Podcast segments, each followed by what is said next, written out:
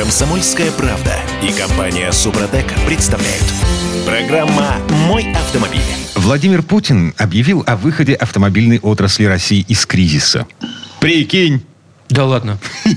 Но арифметика получается крайне забавная. Значит, Минпромторг ждет миллион триста тысяч новых машин на российском рынке в 2024 году. Зафиксировали эту цифру. Миллион- триста тысяч. Миллион триста. Ждет Мин, Минпромторг. Да. Ждет. При этом китайцы на будущий год собираются продать на российском рынке миллион двести тысяч новых автомобилей. Чего у нас остается на российский отечественный автопром? Ну, понятно, что вот эти миллион двести тысяч новых китайцев это хотелки дилеров-производителей. Понятно, что если все будет нормально, на рынке будет еще 800, ну, может быть, 900 тысяч машин российской сборки. Но так или иначе, арифметика показывает, что эпоха дефицита заканчивается. А значит, цены, по идее, должны падать. Эм, В конце этого года они уже падают. И Секунду. А у нас сейчас дефицит? а, уже нет. А Прикинь. месяц назад был дефицит? А полгода назад был дефицит? Полгода назад был, Был дефицит. дефицит полгода назад? Страшный Да? дефицит, да. Ну, ладно. Короче, э, всем привет, я Дмитрий Делинский. И я Кирилл Манжула. У нас есть повод для того, чтобы поговорить о предпосылках для снижения цен, в том числе на вторичном рынке. Э, С Олегом Осиповым говорим. Олег, доброе утро. Доброе утро. Доброе утро всем. «Форсаж дня». Так, насчет вторички. Э, Вот такая предпосылка. Госдума на прошлой неделе сразу в двух чтениях, во втором и третьем, приняла закон об отмене двойного НДС при перепродаже подержанных машин. Звучит крайне сложно. На, на практике давайте сейчас попробуем объяснить, что происходит. Кто из, от этого выигрывает? А, по идее... Дилеры. Как... Минуточку. Олег, Олег, ты даже не дал его сказать. Как Да говорят, не, ну ну, я сразу говорю, дилеры выигрывают. В российской- Потребителю конечному это по барабану. В Российской ассоциации автомобильных дилеров объявили о том, что этот закон, освобождающий от двойного НДС при перепродаже от одного дилера к другому подержанной машины, он в конечном счете эм, повлияет на цены, конечные цены для потребителей, то есть для нас с вами, для тех, кто приходит в автосалон э, для покупки подержанной машины. Все правильно, но дело в том, что двойной НДС – это действительно глупость. Конечно, надо было отменить. Э, Я двумя руками за это решение, но вместе с тем для нас с вами это означает что? Частный э, автовладелец и так при перепродаже не платил второй раз НДС. Это Ну да. надо э, сразу сказать. Речь шла только о компаниях, да, э, которые перепродают автомобили. То есть, если раньше вам, грубо говоря, при- приходилось из там, я не знаю, какого-нибудь южного региона, где автомобиль стоит дороже, везти в Москву, чтобы дешевле, вернее, везти в Москву, чтобы продать подороже, то теперь этим будет заниматься дилер, ну, не без э, собственной маржи. Вот и все. Это, ну, э, ясная история, мне кажется, да? Я, дело ясное, что дело темное. Да нет, это просто работает э, на дилеров, ну и хорошо, с другой стороны, так сказать. Пусть занимаются э, своим делом, собственно. Ну, То есть решение нормальное, но на нас это не особенно отразится, на рядовых, так сказать, розничных покупателях. Это как в том анекдоте на- насчет того, что а, пап, ты теперь будешь меньше пить, нет, ты теперь будешь Ты меньше будешь кушать. меньше кушать, Да, да? я не понимаю. Да, то есть, если у дилера а, появится освобождение вот от этого двойного НДС, то у дилера будет, ну, как бы больше маржа. И с учетом того, что дилеру, по идее, надо продавать, продавать, продавать, продавать, чтобы не копили, э, вот это все железо не копилось на ск- складе. А, Нет, смотрите, о чем идет речь. Э, На самом деле это действительно для них была проблема, э, потому что, допустим, скапливался трейдин, э, вторичный рынок у дилера, у, в салоне в каком-то, да, и он, когда перепродавал, перегонял эти машины в Москву или в Питер, где подороже они стоят, он платил второй раз НДС. Теперь не будет платить. Вот, и, вот это вот надо учитывать. Да? То есть в этом случае он не платит НДС. Ну так, собственно, э, денег он на эту машину потратит меньше, и, соответственно, за меньшие деньги сможет ее продать. Не факт. Он будет Ну, продавать... в общем, да, наверное. То есть, э, ну, смотрите. Ну, наверное, да, очень хорошо. Давайте Слушайте, будем ну, соглашаться с тем, что э, цены, может быть, пойдут немножко вниз, и это хорошо. То есть, понятно, что частник мог перегнать всегда и не платить НДС, да? Дилер никогда. Теперь может. Мгм. А, и, да, о чем идет речь? НДС на подержанную машину 13% от э, общей стоимости сделки. То есть э, физические лица платили э, налог при продаже машины, если эм, сумма в договоре превышает э, э, сумму в предыдущем договоре. Вот, они платили 13% с этой С дель- разницы. Да, с дельты. Вот. А дилеры платили 13% с общей суммы сделки. То есть вот на эту... Нет, послушайте, речь идет не об этом. 13% это НДФЛ, который никуда не делся, Это- который и сейчас платит. Это НДС, А Олег. э, Речь 13 идет об НДС, 13 20%. М, э, Я специально смотрел. эм, э, НДС на машины 13%, Олег. А, да, вот слышно, правильно. Мгм. Ладно. Но НДФЛ мы все равно платим. Ну, естественно. Даже на всякий случай. Так, э, давайте двигаться немножко дальше, потому что э, здесь мы, наверное, уже все проговорили. по, по большому счету нечего больше копать. Остается только подождать и посмотреть на то, как это решение. Госдумы Ну- э, пройдет через сайт Федерации, его подпишет президент, и только на будущий год где-то это как-то повлияет, отразится на ценах. У нас тут еще одна хорошая новость созрела. К блоку Эра ГЛОНАСС прикручивают противогонку. То есть эм, бесплатную спутниковую противогонку.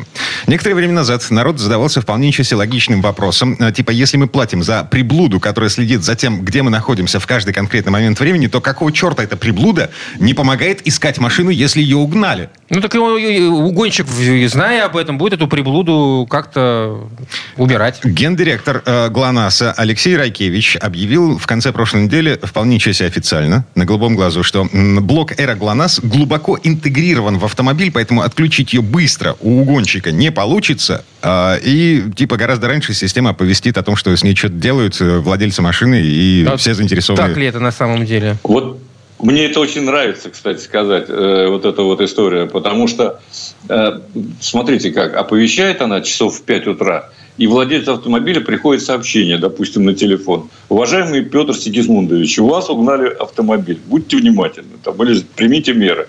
Он быстро надевает штаны и бежит за авто- Или что он делает? Звонит, Ему звонит в полицию. владельцу? Полицию Он звонит. звонит куда? В полицию. Да. Совершенно верно. Весь вопрос в том, что а, полиция, конечно, немедленно среагирует. Естественно, машина уже уедет. Э, Дальше там РУ главное Ну, объявит, э, На там, самом деле, охват, вот у всех перехват. компаний, я их несколько знаю, которые до сих пор из них некоторые работают э, на рынке, на российском, да, наши отечественные компании, у которых есть даже своя служба реагирования, которые интегрированы, скажем так, э, вместе действуют с правоохранительными органами. Это я понимаю. Когда у них раздается, так сказать, тревожный сигнал по конкретному автомобилю, и они могут организовать погоню, э, задержание и так далее. Просто вла- владельцу сообщать о том, что у него машину угоняют, это ну, игра на нервах, не больше того. Это зачем? У ГЛОНАСС что, будет своя служба? И Нет. они будут глубоко интегрированы с Росгвардией или с кем-то еще э, с серьезной Олег, Олег, структурой? ключевое слово во всей этой истории – бесплатно. Ну Понимаешь? да, конечно, То есть, да, для того, чтобы эта э, штуковина активировалась, для того, чтобы эра ГЛОНАСС стала не только э, ну, системой э, обеспечения безопасности на дороге где-то в отдаленном районе, но еще и э, спутниковой противоугонкой, вот, достаточно будет на будущий год где-то э, перепрошить блок эры ГЛОНАСС. Бесплатно перепрошить? Бесплатно. Я в это никогда не поверю. Слушайте, я уважаю Райкевича, очень э, уважаю систему ГЛОНАСС, которая, надо честно сказать, не везде работает, скажем так, мягко, да? Э, Но при всем при том, что они сделают что-то бесплатно, я в это не верю. Минута до конца этой четверти часа. У нас есть еще одна роскошная совершенно новость. На, а, Из разряда, как э, нам хорошо становится жить? Руль со встроенным экраном. А, Бибиклка посередине, кнопки на спицах, все как у нормального человеческого руля. А над бибиклкой зачем-то воткнули планшет. И обод согнули. Ну, то есть спрямили, там э, теперь получился даже не овал, а такой э, прямоугольник со скругленными углами. Это дизайн э, из недр компании Кама, которая обещает выпустить полностью российские сетикар на батарейках Атом уже в 2025 году. Видели этот руль? с- Видели. С планшетом? Вот Ну и как я вам такое? Фигня какая-то. Диву даюсь.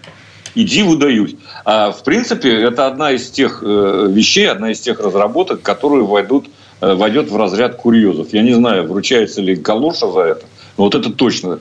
Кстати, аналогичные вещи с рулями были уже в истории автопрома. И э, отличилась не кто-нибудь, а компания Citroën. О, Я да. помню, там- Французы такие затейники. Да-да-да, они затейники. Там э, были в C4 первый раз, я на нем ездил. Это, конечно, что-то. Когда обод вращался, само рулевое колесо нет. У тебя вот эти э, значит, э, Пальцы стояли, не застревали э, в этом на- ободе? Застывали, да, и ты чувствовал абсолютно когнитивный диссонанс. То есть совершенно непонятно, как это, зачем это. понимаешь? Но, слава богу, недолго. Это существовало меньше года, по-моему. Они отказались от этой ерунды. Вот теперь мы планшет впендюрили туда. Ну, не знаю. С моей точки зрения, это, конечно, крайне неудобно. А все ссылки разработчика на Формулу-1 не, не выдерживают ни малейшей критики. Да, понятно. Потому что представить себе, что в атоме, э, в атоме, э, на котором все это планируют установить, будет э, настолько острый руль, ну, как у болида Формулы-1, совершенно невозможно. Либо на нем нельзя будет ездить в городе. Ну да, вот ну, одно из двух. достоинствами вот такого решения дизайна рулевого колеса авторы называют то, что вся информация об автомобиле находится перед глазами водителя. И вот только вопрос, а, а что я увижу, если руль поверну? Или, или что, знаете, не, не надо отвлекаться система. на экран во время рулежки? Поддержки активной, да? Нет, всерьез я говорю, что важно другое. Важно понять, что самая надежная система в этом отношении, чтобы меньше отвлекать водителя, чтобы он успевал хотя бы боковым зрением следить за тем, что это вот не этот экран, на который все равно надо будет бросать взгляд, а проекционный э, дисплей на лобовое стекло. Ну, хотя бы вот так как-то, да? Так, вот в этом месте прерываемся, потому что время этой четверти часа к концу подошло. Олег Осипов был у нас на связи. Олег, спасибо. Спасибо, Олег. Всем удачи, пока. Ну, а мы вернемся Буквально через пару минут. В следующей четверти часа к нам присоединится Юрий Сидоренко, автомеханик, ведущий программы «Утилизатор» на телеканале ЧЕ. И поговорим о том, что делать, если в аккумуляторе замерз электролит. Комсомольская правда и компания «Супротек» представляют. Программа «Мой автомобиль». А что, как завелись? На это на прошлой неделе заводились? Нормально Да, без все? проблем вообще. С полтычка. А, и поехал. На это у тебя все в порядке с э, аккумулятором, да? Ну, как минимум, с аккумулятором у меня точно все в порядке. Но ведь э, от этого, точнее, как заводится машина с утра, не только от аккумулятора зависит. Что ты смеешься? Еще того, с какой ноги ты встал и ну, отправил заводить машину. Как, ми, как минимум от этого, да. Я шутил по поводу того, что у меня сегодня с утра а, жена завелась. Да. М-м. О, короче, мы вернулись. Я Дмитрий Делинский. Я Кирилл Манжула. А вернулись для того, чтобы поговорить о том, что делать, если в аккумуляторе замерз электролит. А я вообще не представляю, как это могло случиться. А у нас есть человек, который представляет себя. Это э, Юрий Сидоренко, автомеханик, ведущий программу «Утилизатор» на телеканале Чей. Юр, доброе утро. Доброе утро. Доброе утро, друзья. Автомастер. Так, а у меня был случай, когда машина две недели стояла на морозе, и завести, и, и завести ее я не смог. Ну, банально, этим... потому что аккумулятор сел, я думаю, а, нет? Я вынул его из машины, отнес в ванну и поставил, э, ну, как бы, проточной водой тепленькой ну, его, и... отогрел, и все. А внутри я не заглядывал, я не знаю, что там случилось. Поставил обратно в машину, уже теплый аккумулятор, все заработало. Юра? А, да, это я заслушался просто.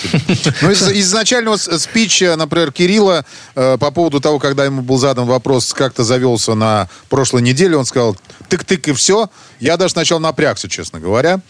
Вот, потому что тык-тык это может быть движок стуканул или еще что-нибудь. Да Но нет, потом я понял, просто я не так звук этот эм, интерпретировал. Ну, уж простите. Тыр-тыр, за... наверное, да? Да, да, да. Уж простите, мои эти музыкальные таланты, они, к сожалению, увы, на самом низком уровне. Слушай, ну а то, что Дима сказал, что он вот не завелся, и то, что он его принес домой, отогрел, ну, в принципе, это правильно. Дима, ты после этого его заряжал аккумулятор вообще? Нет. А, кстати, это было давно, это было в пред-пред-пред предыдущую зиму, когда у нас 30-градусные морозы в Петербурге были. Ну, там 27-28. Вот. А, и этот аккумулятор потом прожил еще два года. Слушай, ну это тебе повезло. Честно говоря, конечно, правильнее было. Ну, давай я позже расскажу, как правильно поступить в такой ситуации. Вообще, э, скажу, что сейчас по практике происходит. То есть приморозило же нормально, вот, в принципе, ну как нормально, относительно нормально. То есть э, тридцатку-то, конечно, не давило, но морозцы были. И вот, вы знаете, в Москве, например, начались звоночки, машина не завелась, почему-то не заводится. Ну, понятно, почему. Иногда приезжаешь, это просто надо пускать, подсоединить и запустить, потому что просто не хватает напруги, потому что, ну, машина стояла несколько дней на холоде, естественно, аккумулятор холодный, все холодное, масло густое, просто не хватает напруги, грубо говоря. Э, ну, и аккумулятор не обслужен был до этого. А э, с некоторыми аккумуляторами уже все, беда. То есть, как бы человеку просто даешь аккумулятор, у нас прокатный есть аккумулятор, он называется. У нас есть э, три штуки, их разных, то есть разной полярностью, и, соответственно, еще для системы а, а, старт-пуск, а, даже четыре, два аккумулятора. Вот. И э, даешь прокат, берешь залог, потом он приезжает, то есть либо его аккумулятор восстанавливаем, ну, либо уже новый аккумулятор ему, как говорится, покупаем. Вот, потому что аккумулятор превращается в кусок льда. Ну, Так, полностью. как это... э, Кирилл задал вопрос с самого начала. Как это физически возможно? Потому что в аккумуляторе, извините, не вода. Не вода, совсем Вот. не вода. Да, там дистиллированная вода в смеси с э, э, соляной кислотой. Кислота электролит. там, да. Э, и Это не должно замерзать при наших температурах. Совершенно верно, это, это не должно замерзать. Э, Совершенно верно, это не должно замерзать и не будет замерзать. Есть нормальный аккумулятор, он обслуженный, и там нормальная плотность электролита. Потому что если плотность электролита, вот, ну, как должна быть штатная, 1,27, 1,27, вот, это все меряется э, специальным прибором, вот, тогда он должен замерзать при минус 65. Вот, ну, А это- куда, извините, этот электролит девается? А, вот это уже интереснее. Вот смотри, что происходит. У нас плотность, по- если падает, например, до 1.2, то уже получается минус 27 градусов замерзает. А он падает еще ниже. Вот. А что происходит? То есть э, у нас, э, ну, либо кипит, например, электролит. Правильно? Ну, бывает такое. Закипает он. Вот. Либо он теряет свою плотность из-за морозов. Вот постепенно опускается плотность, соответственно, там больше воды образуется. А, сам, э, а сама кислота, она ну, уходит в пластины туда. Вот. И, соответственно, образуется больше воды. И что происходит? Ну, кислота, в смысле, э, см- смотря какой аккумулятор. Щелочь там и так далее. Вот. Э, с- Смотря с чего аккумулятор сделан. Уже электролит сделан. Вот. Э, И э, получается, что воды становится больше, она кристаллизуется, она-то и замерзает. И все. И, соответственно, чем меньше плотность электролита, тем, соответственно, э, быстрее он замерзнет при определенной температуре. Скажи, пожалуйста, но есть аккумуляторы, которые необслуживаемые. Там просто нету м, этих э, откручивающихся пробочек. Там все Ну, да. запаяно. И ты в Да, этой да, да. ситуации ничего сделать уже не можешь. Ну, то есть ты не можешь предотвратить подобного сокращения плотности электролита. Ну, то есть у тебя аккумулятор со временем стареет, в нем плотность становится ниже, ниже, ниже, ниже. В какой-то момент э, приходят морозы, и ты понимаешь, что, в общем, все, Все, аккумулятор... вы, выкидывать его. Да, приплыл. Ну, так и получается. В любом случае можно пробовать подзарядить его. То есть как? Вот есть, например, замерз аккумулятор, который не обслуживаемый, то есть у него пробочек нет сверху. Или там бывает одна пробка заливается э, во все сразу же отделения. Либо э, 6 пробочек, там 8, все зависит от, от аккумулятора, от его размера. Э, вот. То есть если он не обслуживаемый, его можно просто достать, привнести домой, как Дима правильно сделал, поставить его, разморозить. Вот, только размораживать не надо, пожалуйста, там, ставить его на плиту. Вот, его надо ставить просто в тазик, и желательно... В духовку засуньте. Ну, в А можно духовке, а в микроволновую бывает- печь. Бывают разные случаи, но в микроволновую печь вряд ли влезет, а в духовку вполне мозгов хватит у кого-то. печка. У, у кого-то запихать, потом Господи. разными фенами люди отогревают. Ну, чтобы побыстрее было. Быстрее не будет. Надо его поставить, и пускай он стоит. Стоит, а отогревается. И тут вопрос еще в чем? То, что, знаете, какая история интересная? Он же снаружи может даже не течь сначала. Вот. А потом, когда он размораживается, соответственно, лед превращается в жидкость, и он начинает, если, например, корпус треснул, то ну, там микротрещины были, то он, вода начинает вытекать. А это не просто вода. Это такая субстанция, которая может э, разъедать, например, ковер, может испортить покрытие, э, стол может испортить, если он на столе стоит. Поэтому ставьте, Ру- пожалуйста, Руки тазик. ваши. Опять же, Ну, ноги. Руки, да. Ну, щелочь, она ничем хорошим не заканчивается, когда она попадает на, на, на, на руки. Вот, и, а тем более э, кислота. Вот, ничего хорошего в этом нет. Так что, ребята, если вы решили, то есть приносите его домой, ставите, размораживаете. Если там осматриваете, вот так крутите по кругу, вот, осматриваете, если там трещин нет, э, вроде все целое, тогда можно его попробовать э, зарядить, то есть ставите на маленький ток. Тут тоже очень важный момент, что э, многие, например, знаете, как делают? Ну, есть сейчас ну, куча зарядок автоматических. Ну, прикольная история, то есть там нету выставления тока, да и думать не надо. Что, подключил его, он ток сам дал, а там сам что-то мерит. Но так как они дешевые, эти устройства автоматические, ну вот у меня есть, например, автоматическое устройство, оно стоит порядка 25 тысяч. Ау. Да, оно, оно само заряжает. То есть оно, оно все чувствует. Оно сначала делает диагностику аккумулятора. Если надо, оно его разрядит само. Потом там сульфатацию пластин может сделать. То есть это оп- определенный режим. Дальше начинает его постепенно восстанавливать. Потом в какой-то момент может проверить. Может его еще раз разрядить. И зарядка это занимает там, ну, гру- грубо говоря, часов от 14 и выше. Вот.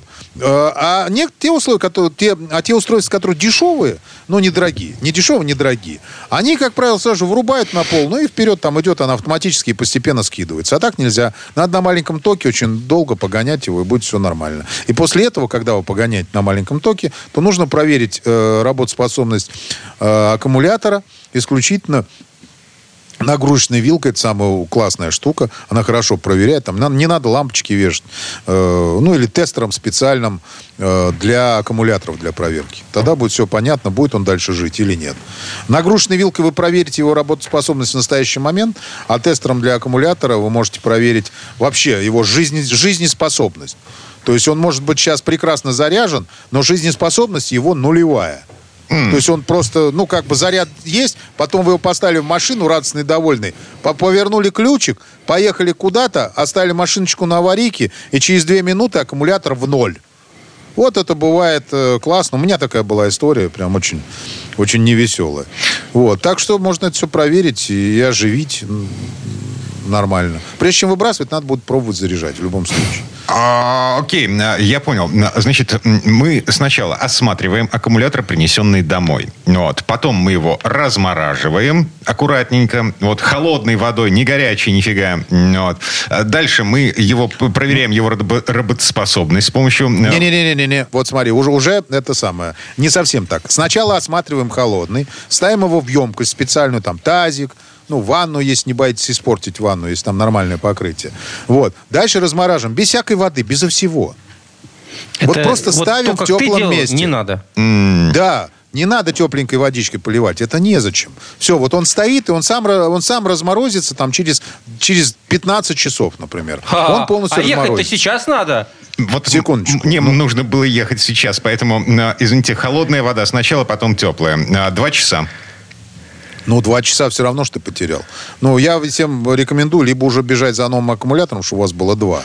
Вот. Ну, либо вызывать такую службу, как наша, которая приезжает, вам дает в прокат аккумулятор, забирает ваш, пытается его восстановить. А так то, ну, как, вы можете и горячей водой, можете и феном дуть. Главное, чтобы не взорвалось ничего, когда начнет там через дырочки выделяться э, электролит, который начнет подкипать, если феном нормально погреть, то можно и рвануть. Я видел, когда взрываются аккумуляторы при зарядке, знаете, неприятная история. Вот очень важный момент, что заряжать аккумулятор нужно в хорошо проветриваемом помещении. Вот. Э, у меня в гараже человек один заряжал аккумулятор. Вот. Причем соседний гараж был у папы. Вот. У него стояло устройство. У него, он себе сделал гараж практически без дыр ну, железный гараж, он был очень, очень гордился. И вот потом такой там взрыв произошел, блин. Слава богу, все живые остались. Вот, mm. Потому что он у него кипел, оттуда выделялся газ. Вот, он потом зашел и сигареточку э, прикурил. А, приговариваем. Э, время-то четверть часа к концу. Э, Юрий Сидоренко, автомеханик, ведущий программу «Утилизатор» на телеканале ЧЕ был у нас на связи. Юр, спасибо. Спасибо, Юр. Хорошего дня. Большое спасибо, всем удачи. А мы вернемся буквально через пару минут. В следующей части программы у нас Федор Буцком. Поговорим о безумных деньгах и еще более безумных способах потратить эти деньги. Комсомольская правда и компания Супротек представляют. Программа «Мой автомобиль». А вот скажите так, мне, друзья мои, 2 миллиона евро за автомобиль, это много? много или мало? Это очень много. А, это дорогая машина. Это очень дорогая машина. Нет, дорогая машина это 50, 100 э, тысяч евро. А очень дорогая машина это вот все то, что там дальше. Ну ладно, окей. Я как-нибудь смирюсь с мыслью о том, что какие-то машины могут стоить вот таких безумных, совершенно сумасшедших денег, но я никогда не смирюсь с тем, что это может быть китайская машина за 2 миллиона евро. Ну, Китайская. Возможно, там сплошной крокодил внутри, а, в салоне. Это Кирилл Манжула. Это Дим Делинский. И Федор Буцко у нас на связи. Сейчас объяснит нам, что к чему. Федь, доброе утро. Доброе утро. Доброе утро, привет. Дорожные истории. Ну так, а, что, э, значит, у нас есть гиперкары, которые по умолчанию стоят дорого, потому что это штучное производство. У нас есть э, Бентли, Роллс-Ройсы и что там еще, которые стоят... Чуть-чуть дешевле. Э, потому что они, ну, просто сами по себе дорогие, они не могут стоить дешево. Вот. И, и теперь к, к, к этой компании присоединится еще и Китай. Что там за 2 миллиона евро? Что такое там продают за 2 миллиона евро? Очень много в мире стало богатых людей, которым нетрудно потратить такие деньги. Да? И, соответственно, за этими деньгами идет охота. А, все стараются не просто выйти в премиум, где маржа у производителя значительно больше, чем в массовом сегменте. Есть много охотников за теми, кто готов выложить вот эти вот миллионы уже, просто миллионы, да, невероятные. Им надо что-то предлагать. Что, что китайцы придумали? Берется платформа от американского такого, ну, то, что в Америке называется трак, да, по-русски это, ну, там, это большой пикап, может быть, или вот какой-то чудовищно большой внедорожник, уже какой-то неприлично большой. Возможно, у него вообще три, три оси. А, и на его базе делается нечто, которое выглядит примерно как боевой американский самолет. Помните, у них были такие истребители, которые все такие угловатые, треугольные. Там, вот, вот, типа стелсы. одно крыло. Стелсы, да. Да-да, летающее крыло. Да-да, совершенно верно. Вот, то есть, что-то такое гнутое, мятое, непонятное, очень странные формы. А, конечно, дизайн, это вот как, знаете, кроссовки народ выпускал одно время. Вот эти совсем недавно люди видел. По городу ходили. Пару недель назад Илон Маск э, такие выкатил в продажу что-то подобное. Ну, он об этом давно говорил. Ну, ладно, не суть. Э, короче говоря, Tesla Cybertruck это э, вот та самая угловатая да, да. хреновина, которая имеет четыре колеса и передвигается по дорогам общего пользования. Вот. О, окей, она уже передвигается по дорогам общего пользования. А китайцы что ну, китайцы сделали какую-то огромную машину, которая э, может, бро... может быть покрыта броней. Она весит 6 тонн. У нее ширина 2,50. А 2,50, ну, чтобы вы понимали, это ширина полосы автомобильной. Ну, минимальная, по крайней мере, ширина полосы автомобильной в России, если не ошибаюсь, 2,75. А тут эта штука ей 2,5 метра. Да? Ну, ну, ну, то есть, это, конечно, что-то такое, что-то с чем-то. Китайская инженеринговая компания э, много лет готовила, долго показывала рендеры, теперь уже все, вот, вот она готовая. 10 машин обещали сделать, больше, наверное, дураков не найдется, чтобы ее покупать. Но, но 10, 10 кажется, найдется, вот, который купит вот эту машину, сделанную на основе грузового пикапа американского, где под капот засунули 10-цилиндровый мотор бензиновый. А, ездит эта штука не слишком быстро, но, за, но зато очень весомо, потому что главное впечатление от нее это вот эта брутальность и какая-то уже выходящая... Ну, ну, за, за рамки вот, приличия. Комиксы, да, вот, вот представьте себе, что ребенку сказали, нариса, нарисуй самый жуткий автомобиль там, для комиксов. Ну, вот что-то такое он, наверное, сделает. А потом его дают каким-то э, там маркетологам или, не знаю, инженерам, дизайнерам, которым говорят, сделайте внутри так, чтобы прям вот, чтобы за 2 миллиона взяли. Ну, и они начинают туда напихивать всякие холодильники, там серебряные бокалы, украсили машину золотым э, логотипом. Ну, вот отлили из чистого золота логотип логотип. Ну, поздравляю. Поздравляю, Шарик, ты балбес. Знаешь, вот из, из этой серии. Зачем? Да, вот, чтобы что. Но, тем не менее, машину сделали, и какие-то заказики уже собирают. Э, за бесстыдно большие деньги народ ее норовит купить. Ну, и дай бог им всем здоровья. Насчет э, Шарика, который балбес. Ты же помнишь историю про Формулу-1? Э, на какой-то из гонок к одному из болидов прикрепили несколько бриллиантов в рекламных целях. Ну, а потом так. до сих пор Нет, весь, я не помню весь мир увлеченно ищет эти бриллианты. А, они разлетелись по... А, один из них до сих пор не нашли. Большие бриллианты-то? Ну, Сколько я, там карат? Я не помню. Ну, я, я просто знаю, что... Может быть, это был способ обмануть страховую. Наклеили какие-нибудь стекляшки, понимаешь, А-а-а. бриллиантики, убрали. Угу. Да. Теперь говорят, нет, нет, это не русские бриллианты, это не Алроса.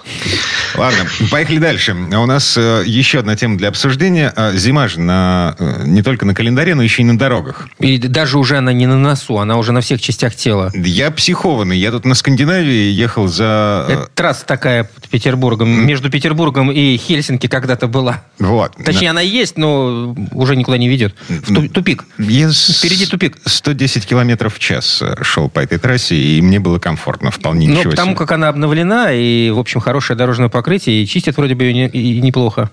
Но я псих. Вот в этом смысле слов.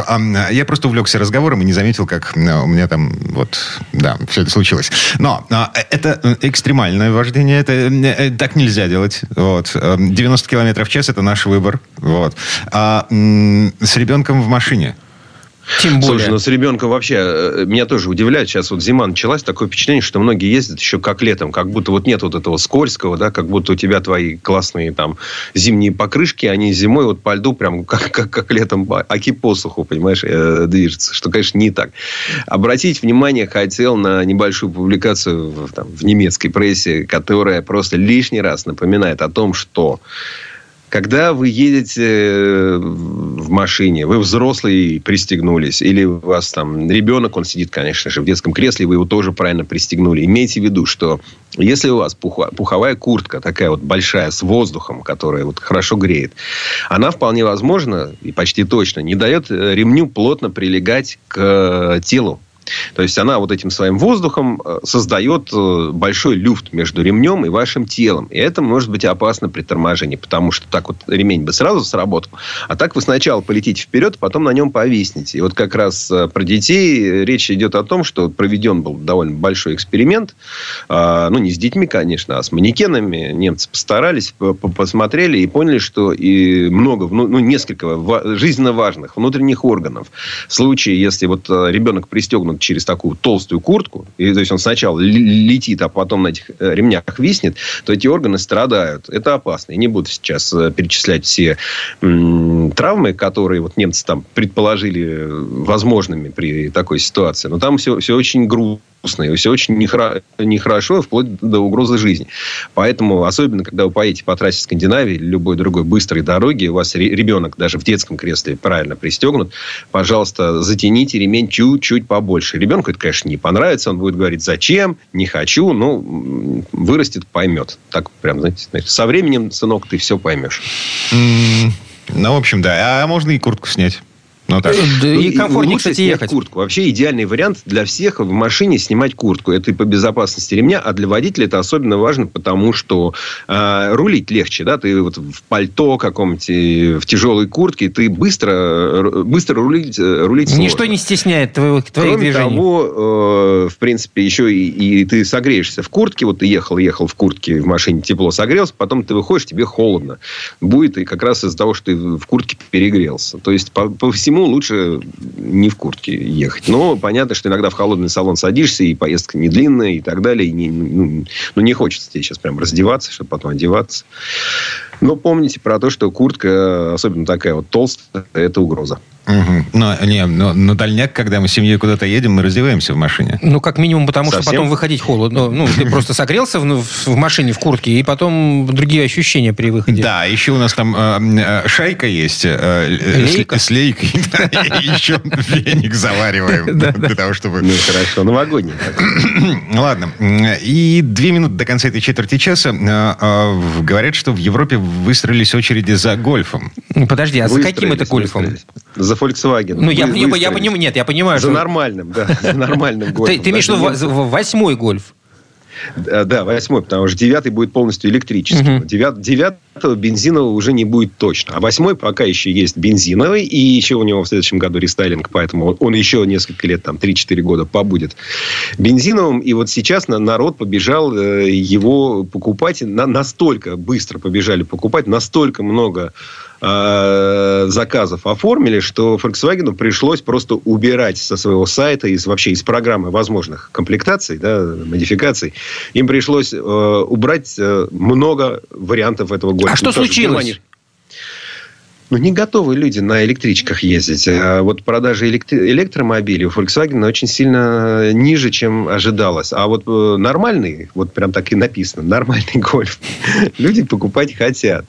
И хотят, и все популярные версии, собственно, уже выбрали надолго вперед. И так-то машину ждешь там 3 месяца, 5 месяцев, 6 месяцев в Германии заказную. А сейчас они, ну, просто заказы не принимаются. Принимаются, вернее, только на некоторые версии, ну, там, на дорогие, на Airline, на э, там, GTI, GTD, ну, такие вот, на, на R, ну, то есть на самые мощные и самые дорогие еще принимаются, а вот на популярные, там, с мотором 1,5 бензин, там, 1, 1 литр бензин, 2 литра турбодизель сейчас просто невозможно заказать, потому что вот, вот все побежали, и всем надо. Никого сильно не радует безальтернативность наступающей электрификации.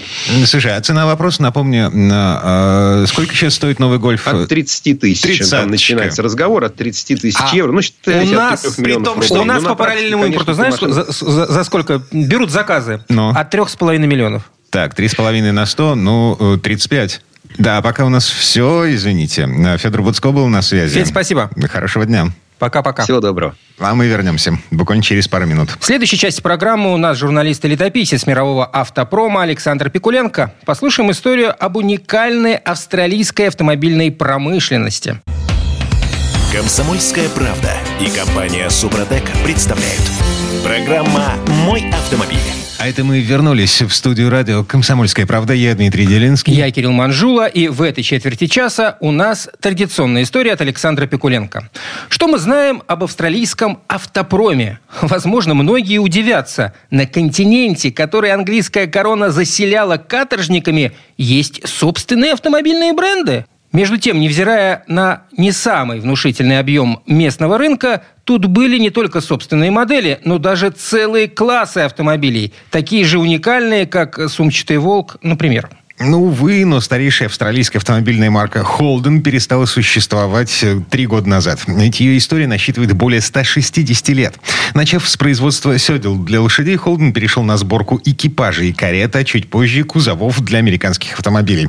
В 1926 году фирму заметили в General Motors, включили ее в состав концерна, и тут все завертелось. Маленькие седаны, чудаковатые юты и даже сумасшедшие кубковые монстры. А, как это было? Слово Сан Санычу. Предыстория. А что нам вообще известно об Австралии, кроме кенгуру и крокодила Данди? Знаем ли мы, что свою страну австралийцы называют Оз, а сами себя Оззи? Так и Холден.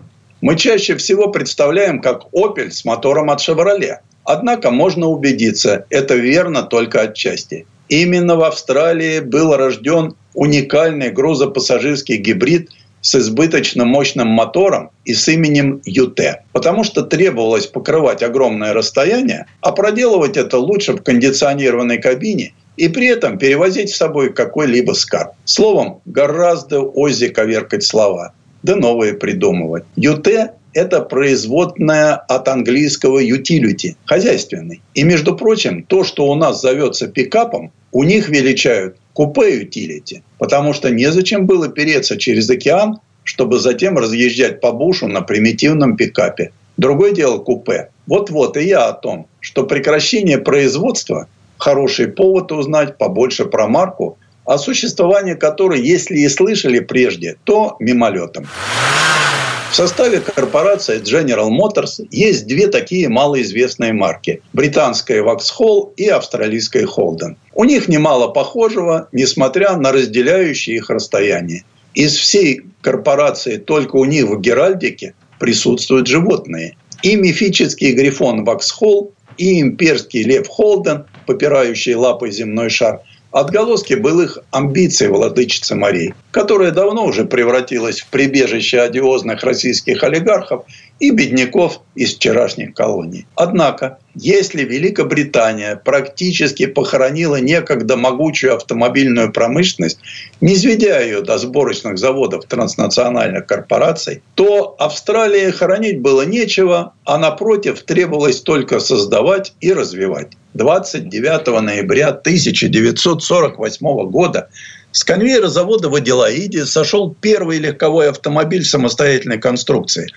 Holden FX проекта 48215. При этом сама компания была известна с 1856 года как шорная мастерская Holden Co. Ее основал Джеймс Александр Холден. В 1852 году он перебрался в Адалаиду из города Уолсал в Мидландсе. История умалчивает, Сделал он это по доброй воле, или же его выслали, как поступали власти Великобритании с преступниками. Так или иначе, бизнес Холдена на новом месте процветал. У внука Холдена, Эдуарда, возник интерес к автомобилям. И в начале 20 века он освоил их ремонт и даже постройку кузовов собственной конструкции. К 1919 году Холден Моторбоди открыла цех на улице короля Уильяма в Аделаиде. И спустя несколько лет строила по 12 тысяч кузовов в год.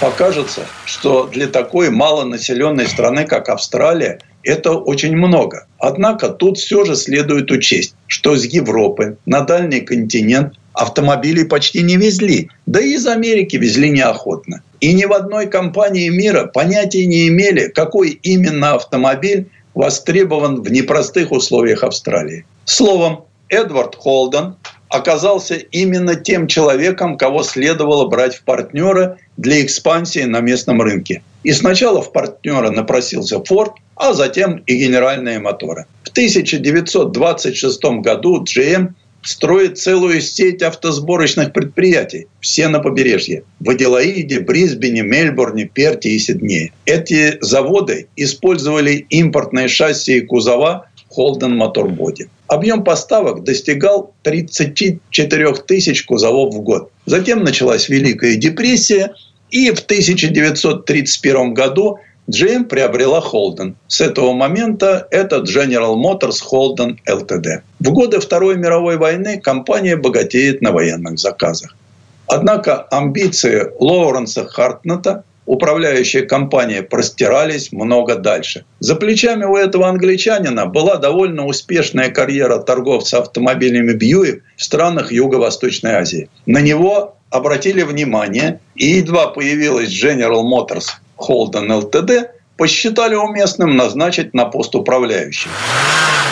Эдвард Холден, а точнее сэр Эдвард Холден, в 1946 году он был посвящен в рыцаре, поддержал инициативу своего управляющего и даже взялся подобрать торговую марку для будущего автомобиля. В числе вариантов рассматривали Канба и Мельба. Так между собой местные называли города Канбера и Мельбурн. И даже такое колоритное, как Бумеранг. Но вполне понятно, что в конечном счете остановились на Холден. Разработали автомобиль в Детройте. Американские и австралийские инженеры работали вместе. Между прочим, довольно непросто было подвигнуть вышестоящее начальство на такой шаг. Если бы General Motors Holton Ltd. не располагала на заводе Fisherman Bend в Мельбурне свободными штамповочными мощностями, никакого собственного авто австралийцам еще долго не дали бы. Первый прототип построили испытали в 1946 году там же, в Детройте. На следующий год три прототипа, по другим данным пять, доставили на континент, где по ночам тайком гоняли по местным дорогам и в хвост, и в гриву. У мистера Хартната не было права на ошибку. Удивительно, что после всего этого первый прототип уцелел и ныне стоит в Национальном музее Австралии. Серийный автомобиль получил обозначение Holden 48215. Австралийцы были настолько воодушевлены событием, что около 18 тысяч человек поспешили внести аванс, ничего толком еще не зная о машине. Отголоски столь трепетного отношения можно почувствовать и сегодня, посмотрев, как уцелевший прототип в музее обхаживают, словно национальную реликвию. В октябре 2013 года прототип номер 4 был оценен на аукционе в Мельбурне в миллион австралийских долларов. При том, что по сути перед нами довольно заурядный седан на основе Chevrolet Fleetmaster с рядным шестицилиндровым двигателем объемом 132,5 куба дюйма и мощностью 60 лошадиных сил с трехступенчатой механической коробкой передач. Весь процесс подготовки производства тщательно отмечался и обставлялся церемониями. Австралийцы радовались как дети. Запуск первого двигателя 25 сентября – событие. 30 сентября – сборка первого пилотного образца. Событие. Воскресенье, 21 ноября 1948 года, на предприятии Fisherman Band устроили День открытых дверей для сотрудников и членов их семей. И хотя широкая публика не приглашалась, в этот день завод посетило 12 тысяч человек. Не скажешь, что половина Мельбурна, к тому времени города-миллионника, но все же. К этому времени 68 автомобилей были разосланы по главным городам континента. Компании позаботились чтобы всем дилерам непременно достались образцы каждого из цветов – бежевого, синего и серого. Наконец, в понедельник, 29 ноября в 2.30 по среднеавстралийскому времени в присутствии премьера-министра Федерации Бена Чифли и 400 гостей в актовом зале завода под вальс Брамса с бежевого Холден 48215 упало серебристое покрывало. Что происходило дальше? В 1958 году автомобили марки Холден занимали 40% рынка, жестко соперничая разве что с местным Фордом. В 1962 году был продан миллионный Холден. Но экономика производства автомобилей в Австралии становилась сложной. Огромный спрос Китая на австралийские природные ресурсы, такие как железная руда, в 2000-х сделал австралийский доллар очень сильным, а импортные автомобили очень дешевыми. И GM объявил о прекращении производства в Австралии в 2013 году, закрыв завод в 2017. Его последней моделью был Commodore. Ford и Toyota также последовали этому примеру, хотя GM продолжал продавать импортные модели под названием Holden. Это было начало конца. И в феврале 2020 года GM объявил о прекращении работы. В начале 2022 потеряв около 600 рабочих мест. Эта компания была со своим лицом. Открытым, обветренным, чуточку простоватым, словом австралийским. А насчет края земли да с какой стороны посмотреть? Им со своего края света наши края еще той окраиной кажутся. Предыстория. Сан Саныч, спасибо. Это был Александр Пикуленко, летописец мировой автомобильной индустрии. И у нас на этом все на сегодня. Дмитрий Делинский. Кирилл Манжула. Берегите себя. Программа «Мой автомобиль».